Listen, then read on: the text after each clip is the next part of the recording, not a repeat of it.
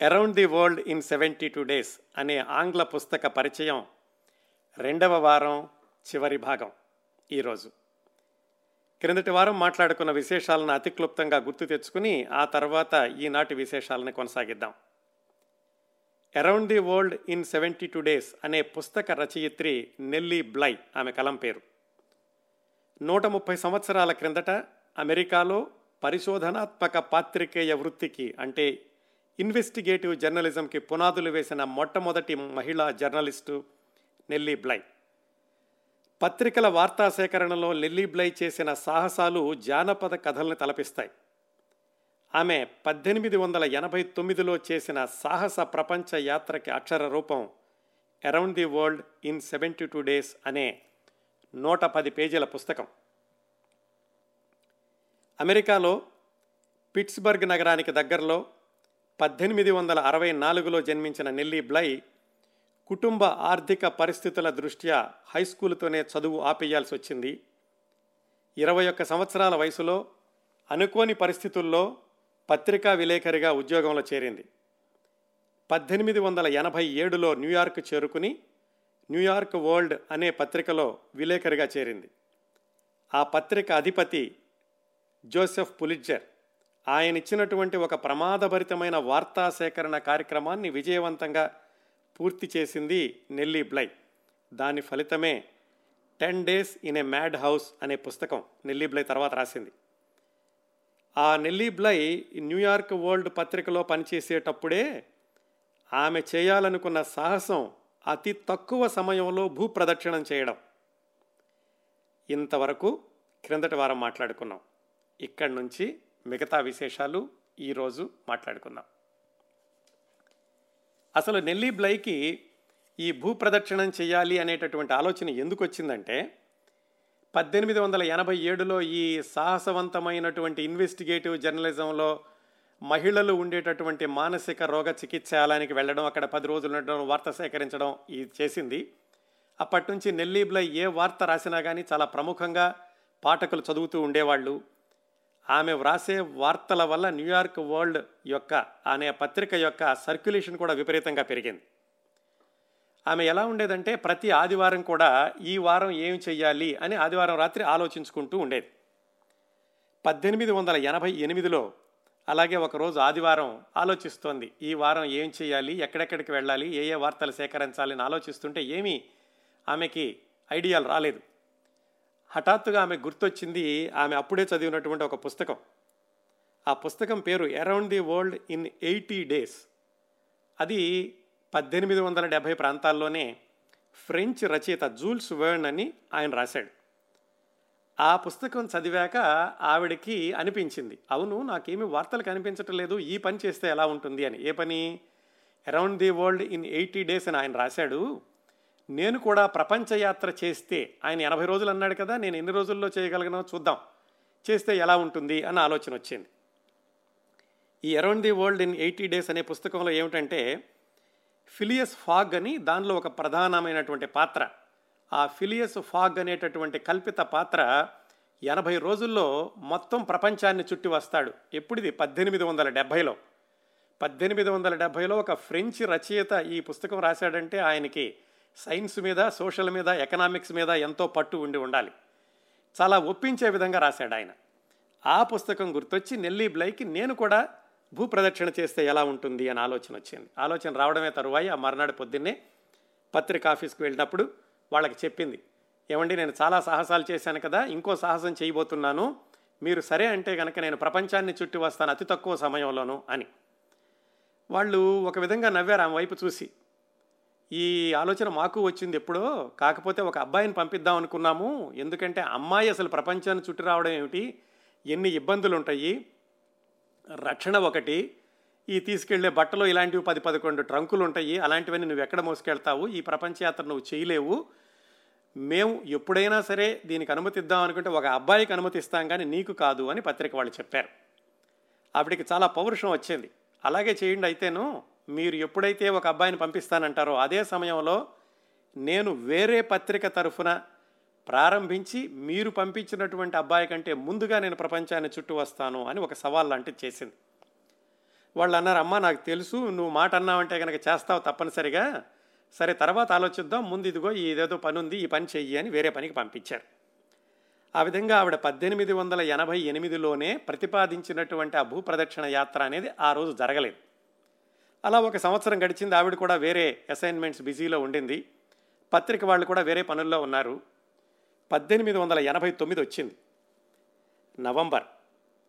అప్పట్లో ఈ Joseph Pulitzer New York world అనేటటువంటి పత్రిక కోసమని ఇరవై ఆరు అంతస్తుల బిల్డింగ్ కడదాం అనుకున్నాడు. అప్పట్లో ప్రపంచం మొత్తంలోనే చాలా ఎత్తైనటువంటి భవనం ఆ ఇరవై ఆరు అంతస్తులతో ఆయన కట్టాలనుకున్నది. ఆ రోజుల్లో అంటే పద్దెనిమిది వందల ఎనభై తొమ్మిదిలో. మరి అంత సాహసవంతమైనటువంటి ఒక భవనాన్ని నిర్మిద్దాం అనుకున్నప్పుడు దానికి ప్రచారం కావాలి కదా? అప్పుడు జోసెఫ్ పులిజర్కి గుర్తొచ్చింది.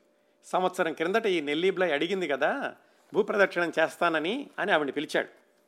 పద్దెనిమిది వందల ఎనభై తొమ్మిది నవంబర్ పన్నెండో తారీఖు. నెల్లి నువ్వు క్రిందటి సంవత్సరం చెప్పావు ఇలాగా ఎనభై రోజుల్లోగానే వెళ్ళొస్తాను అని ఇప్పుడు చేయగలవా పని అన్నాడు. ఆవిడ ఎప్పుడు బయలుదేరమంటారు అని అడిగింది. ఎల్లుండి అన్నాడు. ఏమాత్రం ఆలోచించకుండా నెల్లి బ్లై అలాగే ఖచ్చితంగా వెళ్తాను ఎల్లుండే బయలుదేరి వెళ్తాను అంది. ఎక్కడా భూప్రదక్షిణం చేయడం అంటే ఇరవై ఎనిమిది వేల మైళ్ళు.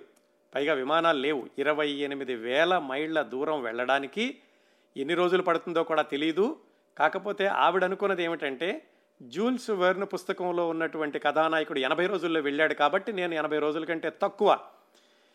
మిన్ కనీసం డెబ్భై ఐదు రోజుల్లో ప్రపంచాన్ని చుట్టి రావాలి అని ఆమె అనుకుంది. మరి అంత సుదీర్ఘమైనటువంటి ప్రయాణానికి బయలుదేరాలంటే ఎన్ని ఏర్పాట్లు చేసుకోవాలి?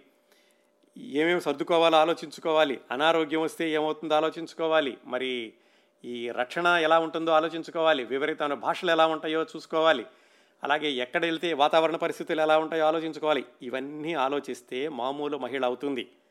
ఏది ఎదురైనా కానీ అనుకున్న దాన్ని సాధించడానికి ముందుకు వెళ్ళింది కనుకనే ఆమె నెల్లి బ్లై అయ్యింది. మామూలు వాళ్ళకట ప్రతి దాంట్లోనూ అనేక సందేహాలు వస్తుంటాయి.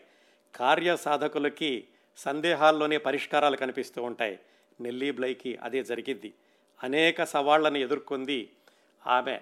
చుట్టూ వచ్చి ప్రపంచాన్ని చుట్టి వచ్చినటువంటి ఆ యాత్రలోని విశేషాలన్నిటినీ కూడా పోసగుచ్చినట్టుగా ఈ around the world seventy two days అనే పుస్తకంలో రాసింది. ఆ పుస్తకం విశేషాలు కొద్ది క్షణాల్లో చెప్తాను. ముందు ఈ నెల్లిబ్లై జీవిత విశేషాలు పూర్తి చేద్దాం. ఆ విధంగా పద్దెనిమిది వందల ఎనభై తొమ్మిది నవంబర్ పన్నెండున ఆయన చెప్పాక పద్దెనిమిది వందల ఎనభై తొమ్మిది నవంబర్ పద్నాలుగో తారీఖు ఉదయం తొమ్మిది గంటల నలభై నిమిషాల ముప్పై సెకండ్లకి ఆమె ఓడ ఎక్కింది. న్యూజెర్సీలో ఆ న్యూజెర్సీ నుంచి యూరోప్ వెళ్ళడానికి ఆవిడ ఎక్కినటువంటి స్టీమర్ పేరు అగస్టా విక్టోరియా. అలా బయలుదేరినటువంటి నెల్లి బ్లై డెబ్భై రెండు రోజుల ఆరు గంటల పదకొండు నిమిషాల పద్నాలుగు సెకండ్లలో మళ్ళీ వెనక్కి న్యూజెర్సీ తిరిగి వచ్చింది అది జనవరి ఇరవై ఐదు పద్దెనిమిది వందల తొంభై మధ్యాహ్నం మూడు గంటల యాభై ఒక్క నిమిషాలు. ఆమె తనకు తాను విధించుకున్నటువంటి పరిమితి డెబ్భై ఐదు రోజులు. తనని తానే అధిగమిస్తూ డెబ్భై రెండు రోజుల్లో ఆవిడ వెనక్కి రాగలిగింది మొత్తం ప్రపంచాన్ని చుట్టి. మరి ఈ ప్రపంచాన్ని చుట్టేటటువంటి ఈ యాత్రలో ఆవిడ ఎక్కడికైనా వెళ్ళినప్పుడు వార్తలు మరి ఎప్పటికప్పుడు ఈ పేపర్కి పంపించాలి కదా? దానికోసమని అప్పట్లో ఏమిటంటే కేబుల్స్ ఉండేవి ఈ సముద్ర గర్భం మధ్యలో నుంచి కేబుల్స్ వేశారు టెలిగ్రాఫ్ కేబుల్స్. ఆ కేబుల్స్ ద్వారా క్లుప్తమైనటువంటి వార్తలు పంపిస్తూ ఉండేది. ఎక్కడ ఎక్కడికి వెళ్ళినా కానీ అక్కడి నుంచి ఈ న్యూయార్క్ వరల్డ్ అనేటటువంటి పత్రిక. ఆ తర్వాత వివరంగా రాసినటువంటివేమో మెయిల్లో వేసేది అవి రెండు మూడు వారాల తర్వాత న్యూయార్క్ వరల్డ్కి చేరేది. మరి ఈ పత్రిక వాళ్ళు ఈమె భూప్రదక్షిణ చేస్తున్నటువంటి వార్తని చాలా సంచలనాత్మకం చేయాలి కదా? అందుకని ఈవిడ పంపించినటువంటి ఆ కేబుల్ వార్తనే వీలైనంత వరకు పెంచి పేపర్లో ఒక పెద్ద వార్తగా వేసి దానికి తోడుగా దాని కొంచెం ఆవిడ ఎక్కడుంటే గనక అక్కడ స్థానికంగా ఉన్నటువంటి వార్తాపత్రికల్లో ఏం రాశారో ఆ వార్తలు అలాగే ఆవిడ సందర్శించేటటువంటి దేశం గురించినటువంటి ఆ జాగ్రఫీ ఇలాంటివన్నీ రాస్తూ పాఠకుల యొక్క ఆసక్తిని ఏమాత్రం తగ్గకుండా చూశారు ఆ డెబ్భై రెండు రోజులు కూడాను. అంతేకాకుండా ఈ నెల్లీబ్లై ప్రపంచాన్ని చుట్టూ వస్తున్న రోజుల్లో ఈ న్యూయార్క్ వరల్డ్ వాళ్ళు కొన్ని పోటీలు కూడా ప్రకటించారు. నెల్లీబ్లై ఎన్ని రోజుల్లో వెనక్కి వస్తుందో ఖచ్చితంగా చెప్పగలిగిన వాళ్ళకి ఉచితంగా యూరోప్ టికెట్ ఒకటి కొని పెడతాము అని చెప్పారు. కొన్ని రోజుల తర్వాత కేవలం యూరోప్ టికెట్ కొనడమే కాదు ఆ యాత్రకేలో మిగతా అయ్యే ఖర్చులు కూడా మేమే భరిస్తాము సరిగ్గా ఎవరు చెప్పగలిగితే వాళ్ళకి అని. ఎవరు? అప్పట్లో ఉన్నటువంటి రాజకీయ నాయకులు జడ్జీలు సమాజంలో ఉన్నటువంటి అన్ని వర్గాల వాళ్ళు కూడా నెల్లీబ్లై ఎన్ని రోజుల్లో వస్తుంది అని వాళ్ళు లెక్కలు వేసి వాళ్ళు అనుకున్నటువంటి ఆ సమయాన్ని న్యూయార్క్ వరల్డ్ పత్రిక పంపిస్తూ ఉండేవాళ్ళు. అంతేకాకుండా ఈ నెల్లీ బ్లై వెళుతుందని తెలిసి అవి డెబ్బై ఐదు రోజులని ముందు చెప్పుకుంది కదా అందుకని around the world in seventy five days by Nellie Bly అని కార్డ్ గేమ్స్ అవి కూడా విడుదల చేశారు. ఈ విధంగా రకరకాల గిమ్మిక్స్ తోటి నెల్లీ బ్లై డెబ్బై ప్రయాణం చేసినటువంటి అన్ని రోజులు కూడా ఆ న్యూయార్క్ వరల్డ్లో ఏదో ఒక వార్త వేస్తూ ఆమె యొక్క పర్యటనని పాఠకులకి చాలా ఆసక్తికరంగా తీర్చిదిద్దారు ఆ పత్రిక వాళ్ళు. ఆ విధంగా ఆవిడ డెబ్బై రెండు రోజుల ఆరు గంటల పదకొండు నిమిషాల పద్నాలుగు సెకండ్లో వెనక్కి వచ్చేసింది. మధ్య మధ్యలో ఉన్నప్పుడు ఎక్కడ ఖాళీ ఉంటే అక్కడ రాస్తూ ఈ పుస్తకాన్ని పూర్తి చేసింది అనమాట ఆవిడ. పుస్తకం విశేషాలు కొద్ది క్షణాల్లో చెప్తాను నేను. తర్వాత ఏమైందంటే ఆవిడ జనవరి ఇరవై ఐదు పద్దెనిమిది వందల తొంభైలో వెనక్కి వచ్చేసింది. వచ్చేశాక ఇంకా ఆవిడకి విపరీతమైనటువంటి ప్రచారం లభించింది. అంతేకాకుండా అమెరికా అంతా కూడా నెల్లీ బ్లై ఒక పెద్ద ఐకాన్ అయి కూర్చుంది. ఎక్కడ చూసినా కానీ నెల్లీ బ్లై పేరే. ఒక రైళ్ళకి ఒక రైలుకి ఆమె పేరు పెట్టారు. రేస్ కోర్స్కి ఆమె పేరు పెట్టారు. ఇక షాపులకైతే చెప్పాల్సిన పని లేదు. ఆమె పేరుతోటి కొన్ని బ్రాండ్ ఉత్పత్తులు కూడా కొనసాగినాయి. అంతగా అమెరికన్ ప్రజలు నెల్లీ బ్లై చేసినటువంటి సాహసాన్ని వాళ్ళు సొంతం చేసుకున్నారు. ఇంతవరకు బాగానే ఉంది.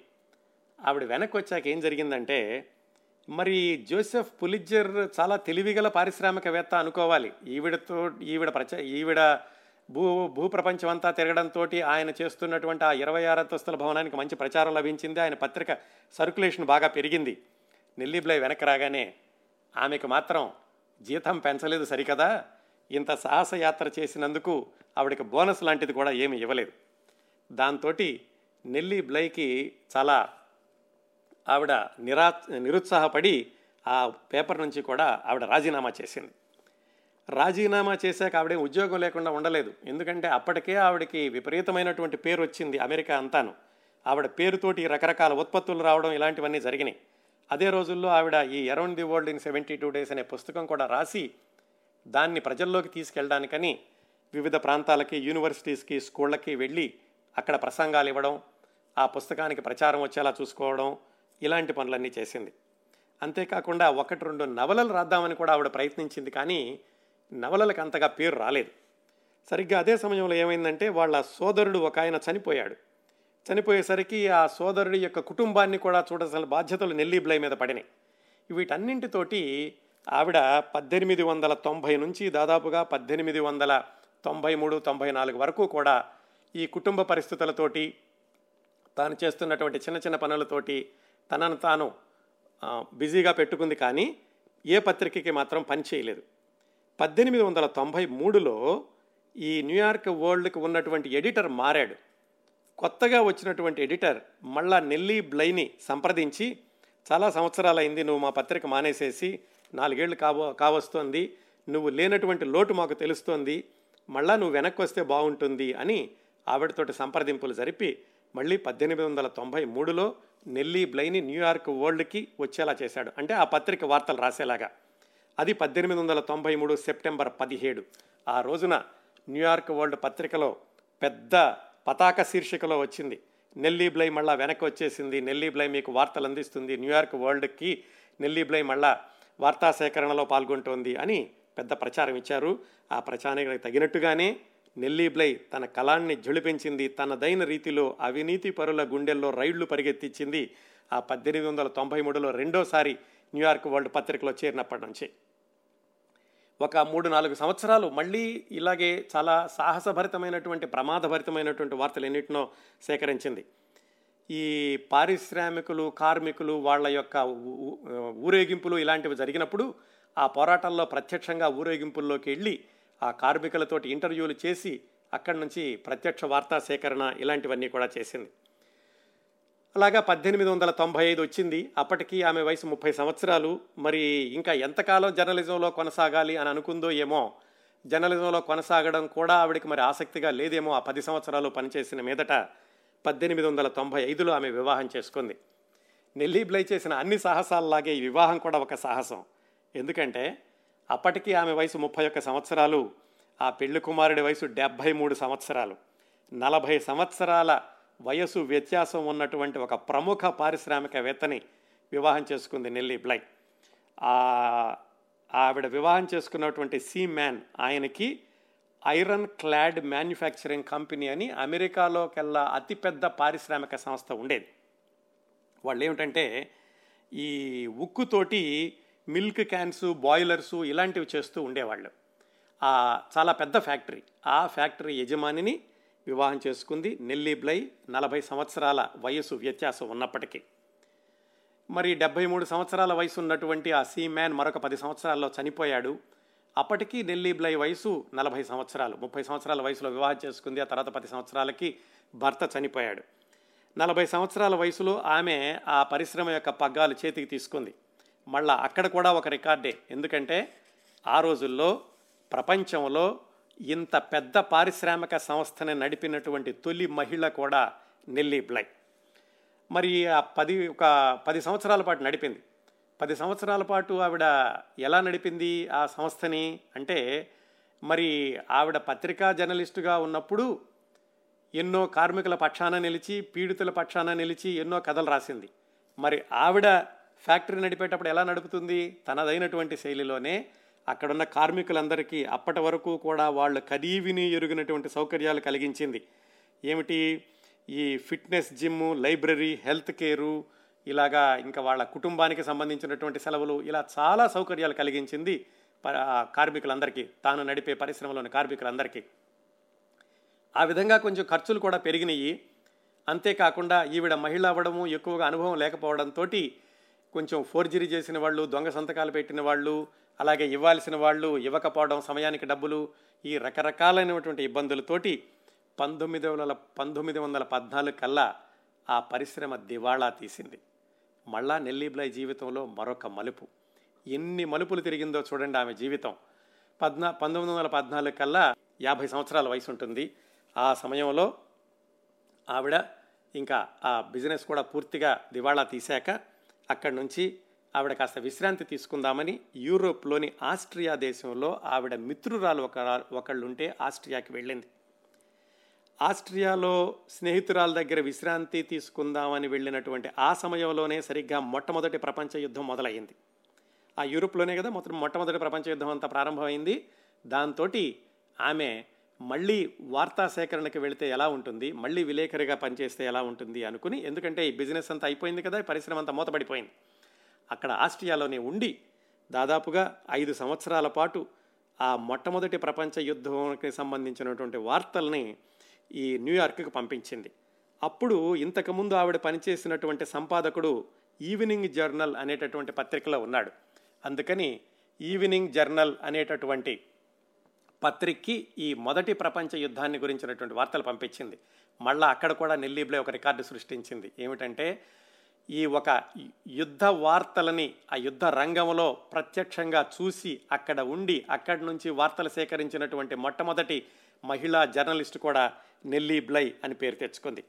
ఐదు సంవత్సరాల పాటు అక్కడ కూడా చాలా సాహసవంతమైనటువంటి ప్రయోగాలు చేసింది. అవన్నీ కూడా ఆవిడ పుస్తక రూపంలో రాసింది. ఐదు సంవత్సరాలు అక్కడుండి మొదటి ప్రపంచ యుద్ధం అయిపోయాక మళ్ళా న్యూయార్క్కి వచ్చింది. న్యూయార్క్కి వచ్చాక మళ్ళీ అదే ఆ ఈవినింగ్ జర్నల్ అనే పత్రికే పనిచేయడం ఆవిడ కొనసాగించింది. ఆ పత్రికలో కొనసాగుతూ కూడా ఆవిడ సమాజ సేవను ఏమాత్రం మర్చిపోలేదు. ఈ వితంతువులు అలాగే చిన్నపిల్లలు అనాథలైనటువంటి పిల్లలు ఇలాంటి వాళ్ళ కోసమని ఆవిడ విరాళాలు సేకరించడం వాళ్ళ యొక్క సంక్షేమం కోసమని పథకాలు ప్రారంభించడం ఇలాంటివన్నీ కూడా చేసింది ఆ చివరి రోజుల్లోనూ. చిట్ట చివరికి పంతొమ్మిది వందల ఇరవై రెండు జనవరి ఇరవై ఏడున న్యూమోనియాతో మరణించింది. కారణాలు ఏవో తెలియదు కానీ ఇన్ని మలుపులు తిరిగినటువంటి నెల్లీబ్లై జీవితం చిట్ట చివరి రోజుల్లో న్యూయార్క్లోని ఒక హోటల్లో నివసిస్తోంది. ఆ హోటల్ గది నుంచి ఆమెను హాస్పిటల్కి తరలించారు అనారోగ్యంగా ఉండడంతో ఆ జనవరి ఇరవై ఏడు పంతొమ్మిది వందల ఇరవై రెండున అంటే సుమారుగా యాభై ఏడు సంవత్సరాల వయసులో ఆమె మరణించింది న్యూయార్క్లో. ఇదండి నెల్లీబ్లై జీవితం. ఒక్కసారి వెనక్కి తిరిగి చూస్తే ఇది ఒక సైన్ కరువులాగా లాగా కనిపిస్తుంది నెల్లీబ్లై జీవితం. సమీక్షించాలి అంటే కనుక నెల్లీ బ్లై ఆరు సంవత్సరాల వరకు వైభోగం. ఆరు సంవత్సరాల నుంచి ఇరవై సంవత్సరాల వరకు కష్టాల కడలిలో ఈదులాట. ఇరవై నుంచి ముప్పై సంవత్సరాల వయసు వరకు సంచలనాలు ఊహించనంత ఖ్యాతి చరిత్రలో నిలిచిపోయే సాహసాలకు కేంద్ర బిందువుగా ఎదిగినటువంటి వైనం. ముప్పై నుంచి యాభై సంవత్సరాల వరకు ఆ ఇరవై ఏళ్ళలో వివాహం అలాగే ఒక పారిశ్రామిక లోకం ప్రపంచంలోని అతిపెద్ద పరిశ్రమని నడిపినటువంటి తొలి మహిళగా రికార్డు సృష్టించడం అంతట్లోనే పారిశ్రామిక సామ్రాజ్య పతనం. యాభై నుంచి యాభై ఏడు సంవత్సరాల వరకు మళ్ళీ సాధారణమైనటువంటి పత్రికా విలేకరి జీవితం చిట్ట చివరిలో ఒక హోటల్ రూమ్లో ఉండి న్యూమోనియాతో మరణించడం. ఇలాగా ఎన్నెన్నో మార్పులు జరిగి చిట్ట చివరి రోజుల్లో ఇలా మరణించినటువంటి నెల్లీ బ్లై జీవితం అప్పటి నుంచి కూడా గత కొన్ని దశాబ్దాలుగా అమెరికాలోని విద్యార్థులకి పాఠశాల విద్యార్థులకి పాఠ్య గ్రంథంగా ఉంటుంది. చాలామంది విద్యార్థులు ఈ నెల్లీబ్లై యొక్క జీవితాన్ని చదువుకుంటున్నారు తమ పాఠశాలలో ఒక పాఠ్య గ్రంథం లాగాను ఇదండి నెల్లీ బ్లై యొక్క జీవన చిత్రణ. చాలా క్లుప్తంగా చెప్పాను. ఆవిడ చదివినటువంటి పుస్తకాలు చదివితే ఇంకా చాలా విశేషాలు తెలుస్తాయి ఆవిడ జీవితం గురించి. ఇంకా మనం మాట్లాడుకోవాల్సింది ఈ around the world in seventy two days అనే పుస్తకంలో ఆమె ఏమి వ్రాసింది? అది ముఖ్యంగా మన పుస్తక పరిచయంలో మనం మాట్లాడుకోవాల్సిన అటువంటి సమాచారం. ఈ పుస్తకం పద్దెనిమిది అధ్యాయాలుగా రాశారు ఈ నెల్లి బ్లై. కాకపోతే చాలా చిన్న చిన్న అధ్యాయాలు ఉంటాయి. మొత్తం పుస్తకం వచ్చి నూట పది నూట పదిహేను పేజీలు ఉంటుంది. మనం ఏ ఫాంట్లో చదువుతున్నాము అనే దాన్ని బట్టి. పుస్తకం రాసేటటువంటి శైలి నెల్లీ బ్లై ఎలాగైతే తన వార్తలని పత్రికల్లో వ్రాసేటప్పుడు కొత్త శైలిని ఎలాగైతే ఆవిడ సృష్టించిందో అంటే చదువుతున్నటువంటి పాఠకులు ఆయా సందర్భాల్లో ఉండేటట్టుగాను. ఈ పుస్తకం రాసిన రాసినప్పుడు కూడా ఆ నెల్లీబ్లై చెప్పినటువంటి ఆ విశేషాలతోటి ఆవిడ వర్ణించినటువంటి పరిస్థితులతోటి ఆ వాతావరణంలోకి మనల్ని తీసుకెళ్ళిపోతుంది ఆవిడ. అలాగే అక్కడ జరిగినటువంటి సంఘటనలు వివిధ ప్రదేశాల్లో ఆవిడకి ఎదురైనటువంటి అనుభవాలు వీటన్నిటిని కూడా చాలా ఉత్కంఠభరితంగా అంటే చాలా సస్పెన్స్గా ఎక్కడా కూడా ఆసక్తి తగ్గకుండా పుస్తకం చివరంటా చదివించేలాగా వ్రాసింది ఆవిడ.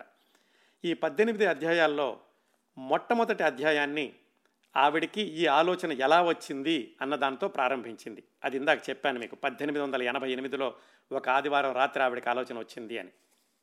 ఆ తర్వాత పద్దెనిమిది వందల ఎనభై తొమ్మిదిలో నవంబర్ పన్నెండో తారీఖున ఆ పత్రిక సంపాదకుడు జోసెఫ్ పులిజర్ తన పిలిచి పత్రిక అధిపతి జోసెఫ్ పులిజర్ తన పిలిచి వెళ్ళమని చెప్పడం అది కూడా చాలా నాటకీయంగా వ్రాశారు ఆవిడ. ఆ చెప్పగానే వెంటనే ఒప్పేసుకున్నాను నిజానికి అప్పటికి ఆరు నెలల ముందు నుంచి కూడా ఆరోగ్యం సరిగా లేదు తరచూ దగ్గు వస్తుంది అలాగే వెన్ను నొప్పి కూడా ఉంది మందులు వాడుతున్నాను డాక్టర్లు నాకు క్రమం తప్పకుండా మందులు వేసుకోమన్నారు అలాంటి పరిస్థితుల్లో కూడా ఆవిడ వెళ్తారా అని అడగగానే వెంటనే ఒప్పేసుకున్నాను. అదే కనుక సంవత్సరం ముందు ఆయన ఒప్పుకుంటే అరవై రోజుల్లో వెనక్కి వచ్చి ఉండేదాన్ని. ఈసారి మాత్రం నేను డెబ్భై ఐదు రోజుల్లో వెనక్కి రావాలి అని నాకు నేనుగా ఒక పరిమితి పెట్టుకున్నాను. ఎందుకంటే జూల్స్ వెర్న్ పుస్తకం ఎనభై రోజుల్లో అని రాశాడు ఆయన. అంతకంటే తక్కువలో డెబ్బై ఐదు రోజుల్లో రావాలని నేను అనుకున్నాను అని ఆవిడ మొట్టమొదటి అధ్యాయంలో ఆవిడ ఈ ప్రయాణానికి ఏర్పాట్లు చేసుకుంటున్నటువంటి ఆ పరిస్థితులను వివరిస్తూ చెప్పారు. మరి డెబ్బై ఐదు రోజులకి సరిపడా ఏర్పాట్లు చేసుకోవాలంటే ఎన్నో సమకూర్చుకోవాలి ఎన్నో పెట్లు మోసుకెళ్ళాలి కదా. ఆవిడ బయలుదేరినటువంటి ఆవిడ సరుకులు సమా సామాగ్రి సరంజామా అంతా కూడా ఆవిడ మోసుకెళ్ళింది. ఒకే ఒక్క చిన్న బ్రీఫ్ కేస్ లాంటిది.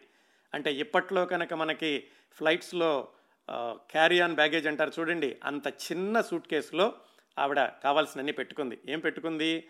ఒక్క అదనపు దుస్తులు కూడా పెట్టుకోలేదు. ఆవిడ వేసుకున్నటువంటి కోటు తప్ప రెండు క్యాపులు స్లిప్పర్సు అలాగే సూదులు ఏదైనా దారం ఎలా చిరిగిపోతే కుట్టుకోవడానికి ఒక ఫ్లాస్కు ఒక టెన్నిస్ బ్లేజరు ఒక పల్చటిది మాత్రం ఒక కోట్ లాంటిది పెట్టుకుంది. ఎందుకంటే ఎక్కడైనా ఉష్ణ దేశంలో ఉండాల్సి వస్తుందేమోనని చెప్పి.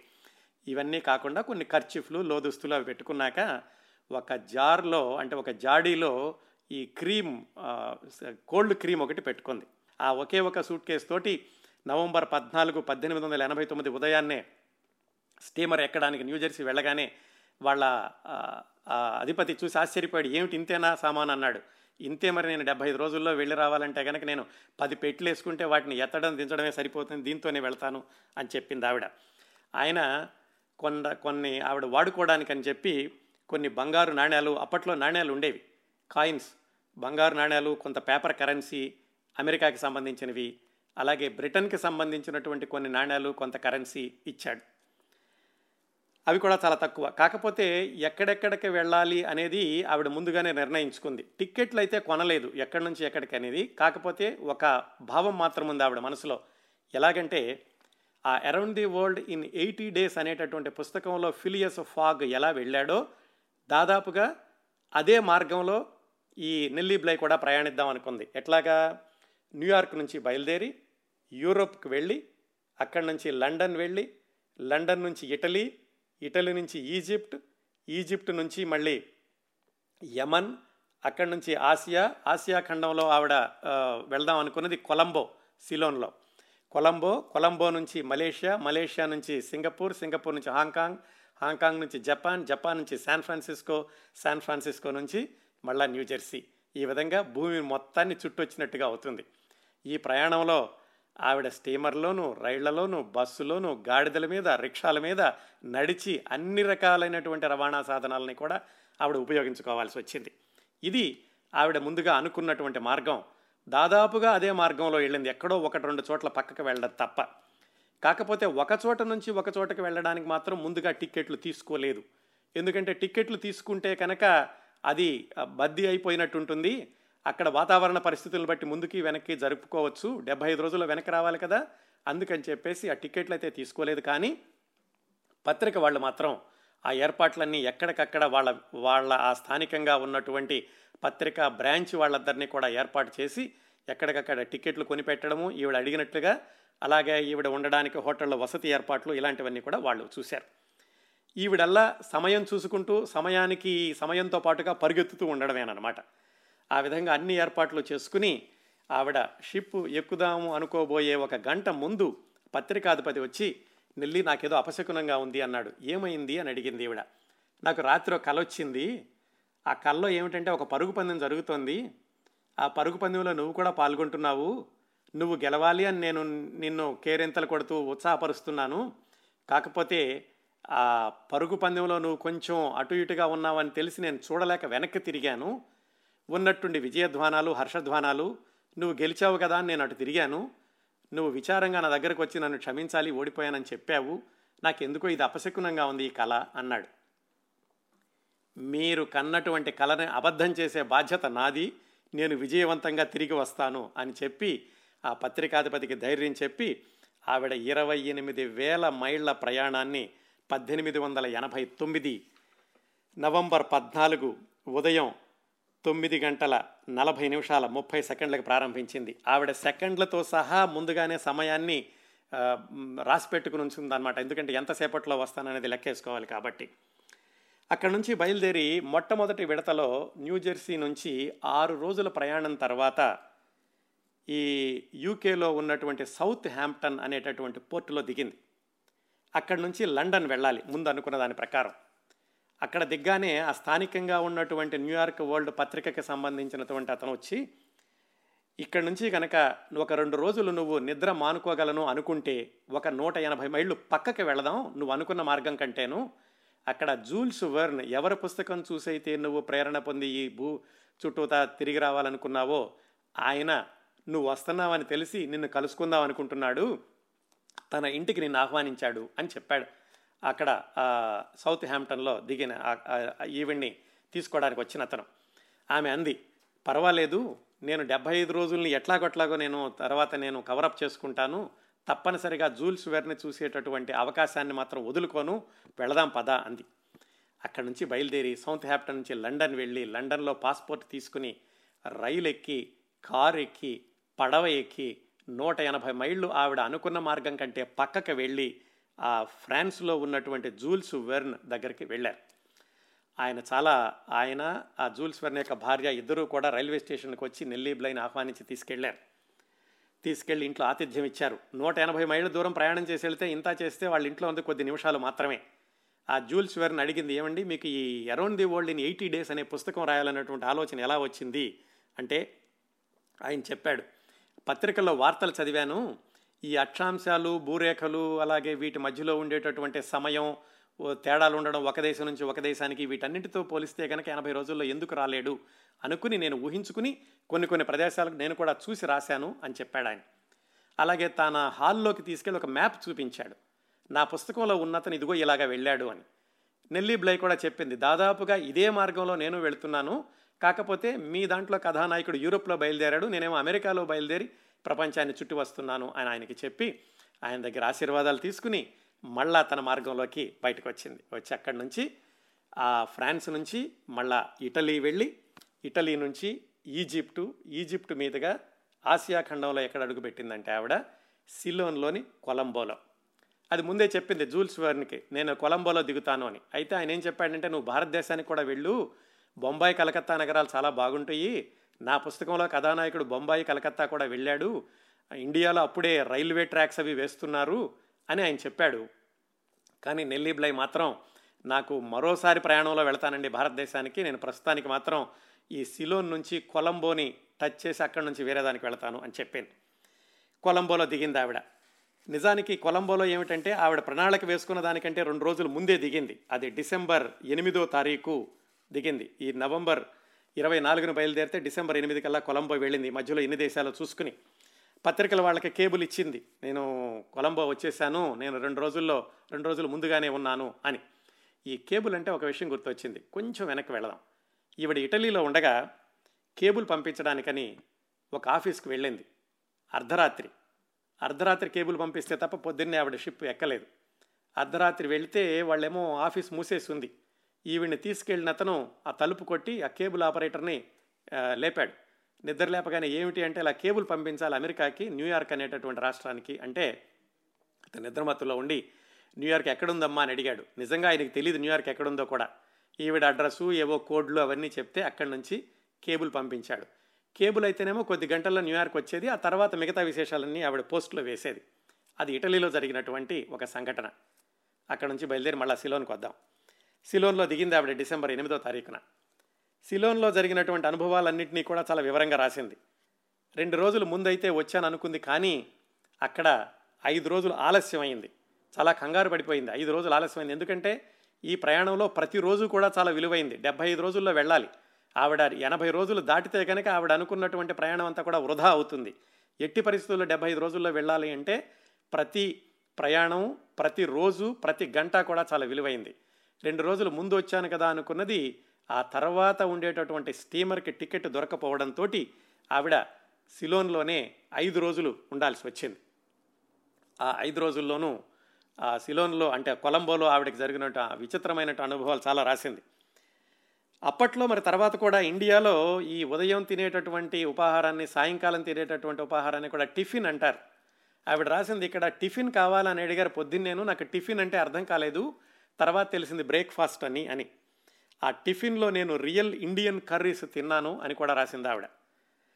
అలాగే ఆ కొలంబోలో దిగినప్పుడు ఆవిడకి చాలా విచిత్రమైనటువంటి అనుభవం ఏమిటంటే అమెరికా నుంచి తీసుకెళ్ళినటువంటి ఆ బంగారు నాణ్యాలు నిజంగా బంగారు నాణ్యాలు కావు అవి కూడా కరెన్సీలో భాగమే. ఆ కరెన్సీ నాణ్యాలు బంగారంతో చేసి ఉండేవి వాటికి కొలంబోలో చాలా విలువ ఉంది. కొలంబోలో చాలా ధనవంతులందరూ కూడా ఈ వాచి స్ట్రాప్స్ చేసి దాంట్లో ఈ అమెరికన్ కరెన్సీ ముక్కలు పెట్టుకునే వాళ్ళు ఆ బంగారం కనుక ఎక్కువ ఎంత ఉంటే దానికి అంత విలువగా ఉండేది. చాలా ఆశ్చర్యపోయిన మొట్టమొదటిసారిగా. ఈ అమెరికన్ బంగారు కరెన్సీకి కొలంబోలో అంత విలువ ఉందని తెలిసి అని రాశారు ఆవిడ. అలాగే ఇంకో విచిత్రమైనటువంటి అనుభవం ఏమిటంటే ఆ కొలంబోలో ఉన్న ఐదు రోజుల్లోనూ ఎక్కడ దిగితే కనుక అక్కడ మిగతా ప్రదేశాలన్నీ చూస్తూ ఉండేది ఆ చుట్టుపక్కల ఉన్న ఉన్న వాటి అన్నిటినేను ఒక థియేటర్లో ఎక్కడో ఒక పర్షి ఒక పార్సీ నాటకం జరుగుతుంటే ఆ నాటకానికి వెళ్ళింది. అక్కడికి వెళ్ళేటప్పుడు రిక్షాలో వెళ్ళింది. ఆ రిక్షాలో వెళ్ళి మళ్ళీ తిరుగు వెనక్కి వచ్చేటప్పుడు రిక్షా కాకుండా ఆవిడకి బుల్లక్ కార్ట్ ఈ ఎద్దుబండ్లు లాంటి దొరికింది. ఆ ఎద్దుబండిలో ఎక్కింది నాటకం అయిపోయి అర్ధరాత్రి వెనక్కి వస్తుంది. ఆ ఎద్దుబండి ముందు రెండు లాంతర్లు ఉన్నాయి. రాత్రిపూట అవే లైట్లు ఇంకా విద్యుత్ శక్తి లేదు కదా. ఆ రెండు లాంతర్లో ఒక లాంతర్ కొడిగట్టింది అలా వస్తుంటే పోలీసుడు ఆపాడు. రెండు లాంతర్లు ఉండాలి ఒక లాంతర్ వెలగడం లేదు. నువ్వు ఫైన్ కట్టు అని ఎద్దుబండి వాడితో తగదా పెట్టుకున్నాడు. అది నేరం అలాగైతే కానీ జైల్లో పెడతామని. ఈవిడ గుండెలు జారిపోయినాయి. ఇదేమిటి? ఇవి తెలి ఎరకెరక ఎక్కడికి వచ్చి ఇరుక్కుపోయాను నేను? ఇప్పుడు ఈయన జైల్లో పెడితే కనుక నా ప్రయాణం అవుతుంది అని ఈవిడ అనుకుంది కానీ ఆ బడ్డివాడు దిగి పోలీసుతో ఏదో మాట్లాడి మొత్తానికి ఆ వ్యవహారం అక్కడ సెటిల్ చేసుకుని వచ్చి పదండి వెళ్దాం అన్నాడు. ఏం జరిగింది అని అడిగింది ఈవిడ. నేను మాట్లాడాను ఆ వ్యవహారం అంతా కూడా అక్కడ సెటిల్ చేసుకున్నానులే పదండి అన్నాడు. అంటే ఏదో లంచం ఇచ్చి ఉంటాడు అనమాట ఇవన్నీ కూడా పద్దెనిమిది వందల తొంభై నుంచి కూడా ఇలాంటివన్నీ ఉన్నాయి ఆ కొలంబోలోను మిగతా ప్రదేశాల్లోనూ కూడా అలాగా విచిత్రమైనటువంటి అనుభవాలన్నింటినీ దాటుకుంటూ అక్కడ ఒక బుద్ధిస్ట్ కాలేజీ ఉంటే అక్కడికి వెళ్ళి ఆ బుద్ధిస్ట్ కాలేజీలో ఉన్నటువంటి ప్రొఫెసర్లు వాళ్ళతో కూడా మాట్లాడింది. ఇలా ఐదు రోజులు సిలోన్లో ఉన్నాక డిసెంబర్ పదహారో తారీఖున మలేషియా పెనాంగ్ వెళ్ళింది. ఆ మలేషియాలో కూడా అక్కడ హిందూ టెంపుల్స్ చాలా ఉన్నాయి. ఆ టెంపుల్స్కి వెళితే నన్ను చెప్పులు వదిలిగానే లోపలికి రానివ్వలేదు.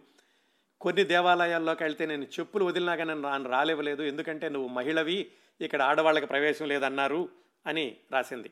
అలాగే ఆ దేవాలయాలన్నీ కూడా ఎలా ఉండేవి అక్కడ మనుషులు ఎలా ఉండేవాళ్ళు వాళ్ళ ఆచార వ్యవహారాలు ఎలా ఉండేవి ఇవన్నీ కూడా చాలా వివరంగా రాసింది నిల్లీ బ్లై ఈ around the world in seventy two days అనేటటువంటి పుస్తకంలో. మలేషియా ప్రజలందరికీ కూడా తమ భాష మీద చాలా గౌరవము చాలా అభిమానము ఉంటుంది. వేరే భాషలను అంత తొందరగా వాళ్ళు అంగీకరించలేకపోతున్నారు అని కూడా రాసింది ఆవిడ. అక్కడి నుంచి బయలుదేరి డిసెంబర్ పద్దెనిమిదిన సింగపూర్ వెళ్ళింది. ఇవన్నీ కూడా ఈ స్టీమర్లో వెళ్ళడమే స్టీమ్ షిప్పుల్లో వెళ్ళడమే ఒక చోట నుంచి ఒక చోటకి. భూమార్గంలో మాత్రం ఆవిడ రైళ్ళలో ప్రయాణించేది అలాగే ఈ బుల్లక్ కార్ట్స్ రిక్షాలు ఇలాంటి వాటిల్లో వెళుతూ ఉండేది. తర్వాత షిప్లో సింగపూర్ వెళ్ళింది. సింగపూర్లో కూడా అక్కడ సైడ్ వాక్స్ అనేవి లేవు. ఇళ్ళన్నీ కూడా నీలవ రంగు కానీ తెల్ల రంగు మాత్రమే ఉండేవి. అలాగే చాలా చాలా భవనాల్లో ఏమిటంటే కిందంతా కూడా వ్యాపారాలు పైనందరూ కూడా మనుషులు ఉండడం ఇలాంటివి ఉండేవి అని కూడా రాసింది ఆవిడ సింగపూర్ గురించి. ఆ సింగపూర్ తర్వాత అక్కడి నుంచి హాంకాంగ్ వెళ్ళింది. హాంకాంగ్లో ఆవిడ ఈ క్రిస్మస్ సమయానికి సరిగ్గా క్రిస్మస్ రోజునే హాంకాంగ్లో దిగింది. హాంకాంగ్లో ఒక మూడు రోజులు ఉంది. హాంకాంగ్ నుంచి జపాన్ వెళ్ళాలి. ఆ జపాన్ వెళ్ళడానికని ఆవిడ స్టీమ్ షిప్కి టికెట్ కొనుక్కోవడానికని ఆ స్టీమ్ షిప్ ఆఫీస్కి వెళ్ళింది. ఆఫీస్కి వెళితే అక్కడ అతను అడిగాడు ఏమ్మా నువ్వు పోటీగా వెళుతుంది నువ్వే కదా అని. పోటీ ఏమిటి? నేనే వెళుతున్నాను అంది. వది నీకు తెలీదా ఏమిటి? న్యూయార్క్ నుంచి ఎలిజబెత్ బిస్లాండ్ అని ఇంకొక ఆవిడ కూడా బయలుదేరింది. భూ ప్రదక్షిణం చేయడానికి ఆవిడతో పోటీగా నువ్వు వస్తున్నావని అందరూ చెప్పుకుంటున్నారు అని. అప్పటి వరకు నెల్లీ బ్లైకి తనకి పోటీగా వేరే పత్రిక వాళ్ళు ఈ ఎలిజబెత్ బిస్లాండ్ అనే అమ్మాయిని పంపించారు అని తెలియదు అది హాంకాంగ్లో తెలిసింది. హాంకాంగ్లో షిప్ ఆ ఏజెంట్ కూడా ఇంకో మాట ఏం చెప్పాడంటే ఆ పత్రిక వాళ్ళు ఎంత డబ్బులు కావాలంటే అంత డబ్బులు తీసుకోండి. ముందుగా ఈ మా ఎలిజబెత్ బిస్లాండ్కి టికెట్ వచ్చేలాగా చూడండి. వీలైతే నెల్లీ బ్లైకి ఆలస్యం అయ్యేలాగా కూడా చూడండి అని చెప్పారట. ఆవిడ ఆశ్చర్యపోయింది. ఇంత జరుగుతోందా వెనకాలని నిజంగానే జరిగింది. నెల్లీ బ్లై బయలుదేరిన రోజుల్లో రోజునే కొద్ది గంటల వ్యవధిలో ఎలిజబెత్ బిస్లాండ్ అని ఇంకో ఆమె కూడా బయలుదేరింది. కాకపోతే ఆవిడ వ్యతిరేక మార్గంలో వస్తోంది. న్యూయార్క్ నుంచి శాన్ ఫ్రాన్సిస్కో వచ్చి ఇటువైపు నుంచి భూమి చుట్టడానికి వస్తోంది. నెల్లీబ్లే అనుకున్న ప్రకారం న్యూజెర్సీ నుంచి యూరోప్ మీదుగా ఇటుగుండా వెళుతోంది. సరిగ్గా వాళ్ళిద్దరూ కలిసింది ఆ హాంకాంగ్ ఏదో అయ్యిందనమాట సరే అవన్నీ చూసా కూడా ఆవిడేం పట్టించుకోలేదు. నాకెవరితోనూ పోటీ లేదు. వేరే వాళ్ళు పోటీ అనుకుంటే కనుక అది వాళ్ళ ఇష్టం అని చెప్పింది. హాంకాంగ్లో నాలుగైదు రోజులు ఉంది హాంకాంగ్లో వాళ్ళు ఎవరో కూడా విందులు వాటికి రమ్మని పిలిచారు కానీ వేరే దుస్తులు లేకపోవడంతో ఆవిడ అక్కడికి వెళ్ళలేదు. అలా హాంకాంగ్ తర్వాత జపాన్. జపాన్ గురించి చాలా అద్భుతంగా రాసింది ఆవిడ. జపాన్లో ఉండేటటువంటి క్రమశిక్షణ అక్కడ ఉన్న మనుషుల్లో ఈ అతిథుల్ని ఆదరించడం ఇలాంటివన్నీ కూడా ఎంత బాగున్నాయి వీటన్నిటికీ మిగతా దేశాలకి జపాన్కి ఎంత వ్యత్యాసం ఉంది అనేది కూడా ఆవిడ వివరంగా రాసింది. జపాన్ నుంచి చిట్ట చివరి లెగ్ ఏమిటంటే అక్కడి నుంచి శాన్ ఫ్రాన్సిస్కోకి ఈ స్టీమర్ షిప్ ఆ స్టీమ్ షిప్ ఎక్కింది. అక్కడ విపరీతమైనటువంటి సస్పెన్స్ సినిమాలాగా రాసింది ఆవిడ. ఎందుకంటే ఆ షిప్ వెళ్ళ ఎక్కగానే మధ్యలో విపరీతమైనటువంటి ఈ అవాంతరాలు తుఫానులు షిప్లోకి నీళ్ళు రావడం అసలు వెళుతుందా షిప్ మధ్యలో భూమికి చేరుతుందా లేదా అనుకున్న సమయానికి చేరుతుందా లేదా ఇలాంటివన్నీ కూడా అనుమానాలు ఉండేవి ఆ షిప్లో ఉన్న వాళ్ళందరూ కూడా ఎగతాలు చేయడం ప్రారంభించారట. ఈవిడట అమెరికా నుంచి వచ్చిందట భూమి అంతా చుట్టూ చుట్టూ వెళుతుందట. ఇదిగో ఈ ప్రమాదంలో చిక్కుకుంటే ఇక ఈవిడ వెళతాం ఇంతే సంగతి అని ఎగతాలు చేయడం ప్రారంభించారు. ఆవిడ మాత్రం విజయమో వీర మరణమో అన్నట్లుగా వెళితే విజేతగా వెళ్ళాలి లేదంటే విగతజీవిగానే వెళ్ళాలి. ఓడిపోయి మాత్రం నేను న్యూజెర్సీ వెళ్ళను. ఆవిడ దృఢంగా నిశ్చయించుకుంది. మొత్తానికి ఎలాగైతే ఆవిడ ఆత్మవిశ్వాసం ఫలించినట్లుగానే అనుకున్న సమయానికే న్యూయార్క్ శాన్ ఫ్రాన్సిస్కోలో ఓడ దిగింది. దిగగానే మరొక అవాంతరం ఏమిటంటే అది జనవరి నెల. జనవరి నెలలో శాన్ ఫ్రాన్సిస్కోలో ఇరవై ఒకటో తారీఖున దిగ్గానే ఈ మంచు వల్ల మంచు తుఫాన్ల వల్ల శాన్ ఫ్రాన్సిస్కో నుంచి న్యూయార్క్కి వెళ్ళేటటువంటి రైళ్ళు ఏవి నడవట్లేదు అని చెప్పారు. అది ముందుగానే తెలుసుకున్నటువంటి పత్రిక వాళ్ళు శాన్ ఫ్రాన్సిస్కో నుంచి న్యూయార్క్కి ప్రత్యేకమైనటువంటి రైలుని వాళ్ళు ఏర్పాటు చేశారు. విడిగా వాళ్ళు డబ్బులు పెట్టి ఆ ఆ- ఆ రైలుకి వెళ్ళేటటువంటి ఖర్చులన్నీ కూడా వాళ్ళు పెట్టుకుని. రైలు అంటే ఏమిటి? ఒక పెట్టె ఒక ఇంజను అంతే. ఆ రెండిటితోటే శాన్ ఫ్రాన్సిస్కో నుంచి న్యూయార్క్కి నెల్లిబ్లై బయలుదేరింది. ఇంకొక నాలుగు రోజులు మాత్రమే వ్యవధి ఉంది. నాలుగు రోజుల్లో వెళ్ళాలి ఆవిడ. మళ్ళీ అమెరికాలో కూడా ఒక నగరం నుంచి ఒక నగరానికి వెళుతుంటే ఆవిడకి ఎక్కడికక్కడ విపరీతమైనటువంటి స్వాగతాలు. ఈ శాన్ ఫ్రాన్సిస్కో దగ్గరలోని మెర్సెడ్ మెర్సెడ్ నుంచి ఫ్రెష్ను అక్కడ ఆగినప్పుడు వాళ్ళందరూ కూడా ఆవిడకి ఇచ్చే బహుమతులు క్యాన్సాస్లో రైలు ఆగినప్పుడు అక్కడ వాళ్ళందరూ అన్నారట మీరు ఈ పర్యటన అయిపోయాక ఇక్కడికి రండి మిమ్మల్ని గవర్నర్గా ఎన్నుకుంటాము అని. ఇలాంటి అద్భుతమైనటువంటి అనుభవాలన్నింటినీ దాటుకుంటూ తన సొంత ఊరైనటువంటి పిట్స్బర్గ్ను కూడా దాటుకుని చిట్ట చివరికి న్యూజెర్సీ చేరింది. ఆవిడ ముందుగా అనుకున్నటువంటి డెబ్భై ఐదు గంటల కంటే కూడా క్షమించాలి డెబ్భై ఐదు రోజుల కంటే కూడా మూడు రోజులు ముందుగానే డెబ్భై రెండు రోజుల ఆరు గంటల పదకొండు నిమిషాల పద్నాలుగు సెకండ్ల కల్లా జనవరి ఇరవై ఐదు పద్దెనిమిది వందల తొంభై మూడు గంటల యాభై ఒక్క నిమిషాల పద్నాలుగు సెకండ్లు సాయంకాలం. ఆ సమయానికి ఆవిడ న్యూజెర్సీలో దిగింది. మొత్తానికి ఎన్నో ప్రమాదభరితమైనటువంటి పరిస్థితుల్ని తట్టుకుని ఇన్ని దేశాలు తిరిగి ఒంటరిగా అతి తక్కువ లగేజ్ తోటి చిట్ట చివరిలో రాసింది. నేను ప్రయాణం అంతా ముగించుకుని వచ్చాక ఈ లగేజ్ ఎక్కువైందేమో అనుకున్నాను ఇంకా తక్కువతో వెళ్ళాల్సి వెళ్ళాల్సింది అని చెప్పేసి. నువ్వు ఆడదారివి నువ్వు వెళ్ళలేవు మగవాళ్ళు మాత్రమే వెళ్ళాలి అన్నటువంటి ఆ పత్రికాధిపతి యొక్క ఆయన నమ్మకాన్ని వమ్ము చేస్తూ ఆవిడ చాలా సాహసోపేతంగా డెబ్భై రెండు రోజుల్లో ప్రపంచాన్నంతటిని చుట్టి మళ్ళీ న్యూజెర్సీకి వచ్చింది. ఆ తర్వాత ఆవిడ జీవితం కూడా మనం తెలుసుకున్నాం కదా. మరి నెల్లీ బ్లైకి వ్యతిరేకంగా ఆ వ్యతిరేక దిశలో ఇంకొక ఆమె కూడా బయలుదేరింది పోటీగా అని చెప్పుకున్నాం కదా ఆవిడ ఎప్పుడు చేరిందంటే నెల్లీ బ్లై న్యూజెర్సీ చేరినటువంటి నాలుగు రోజుల తర్వాత చేరింది. అందుకనే నెల్లీ బ్లైదే మొట్టమొదటి ప్రపంచ రికార్డు అతి తక్కువ సమయంలో భూప్రదక్షిణం చేసి వచ్చిన వాళ్ళు ఆవిడ. ఇంకొక విచిత్రం ఏమిటంటే నెల్లీ బ్లై చనిపోయినటువంటి ఒక ఏడు సంవత్సరాలకి సరిగ్గా అదే న్యూమోనియాతో చనిపోయింది ఆ ఎలిజబెత్ బ్రిస్లాండ్ కూడా. ఏది? నెల్లీ బ్లైకి పోటీగా మొదటిసారి ప్రపంచ యాత్ర చేసిన ఆవిడ. ఇంకా విచిత్రం ఇద్దరినీ కూడా ఒకే ఈ శ్మశానంలో ఖననం చేశారు. అది యాదృచ్ఛికంగా జరిగినటువంటి సంఘటన. ఆ తర్వాత అంటే నెల్లీ బ్లై మొట్టమొదటిసారిగా డెబ్బై రెండు రోజుల్లో ప్రపంచ యాత్ర చేసిన తర్వాత సంవత్సరాల్లో చాలామంది అరవై రోజుల్లోనూ యాభై ఐదు రోజుల్లోనూ చేశారు. కానీ ప్రపంచ రికార్డు మాత్రం మొట్టమొదటిసారిగా నెల్లీ బ్లైకే దక్కింది. ఇవండి around the world in seventy two days అనే పుస్తకంలో నెల్లీ బ్రై రాసినటువంటి విశేషాలు అతి క్లుప్తంగా చెప్పాను. తప్పనిసరిగా చదవండి ఆ పుస్తకం. అది మీకు ఈ ఓపెన్ డొమైన్లో దొరుకుతుంది. ఉచితంగా ఎవరైనా డౌన్లోడ్ చేసుకోవచ్చు. ఇది చాలా అమెరికన్ పాఠశాలల్లో కూడా పాఠ్య గ్రంథంగా కూడా ఉంది. తర్వాత ఈ పుస్తకానికి ప్రేరణ నెల్లీ బ్లై ప్రయాణానికి ప్రేరణ అయినటువంటి జూల్స్ వెర్ నవల around the world in eighty days అది కూడా చాలా ఆసక్తికరంగా ఉంటుంది. ఆ పుస్తకం గురించిన విశేషాలు భవిష్యత్ కార్యక్రమాల్లో మళ్ళా ఎప్పుడైనా మాట్లాడుకుందాం. రెండు వారాలుగా కొనసాగినటువంటి around the world in seventy two days పుస్తక పరిచయం అలాగే పుస్తక రచయిత్రి నెల్లీ బ్లై యొక్క ఆసక్తికరమైనటువంటి జీవిత విశేషాలు ఇంతటితో ముగిద్దాం.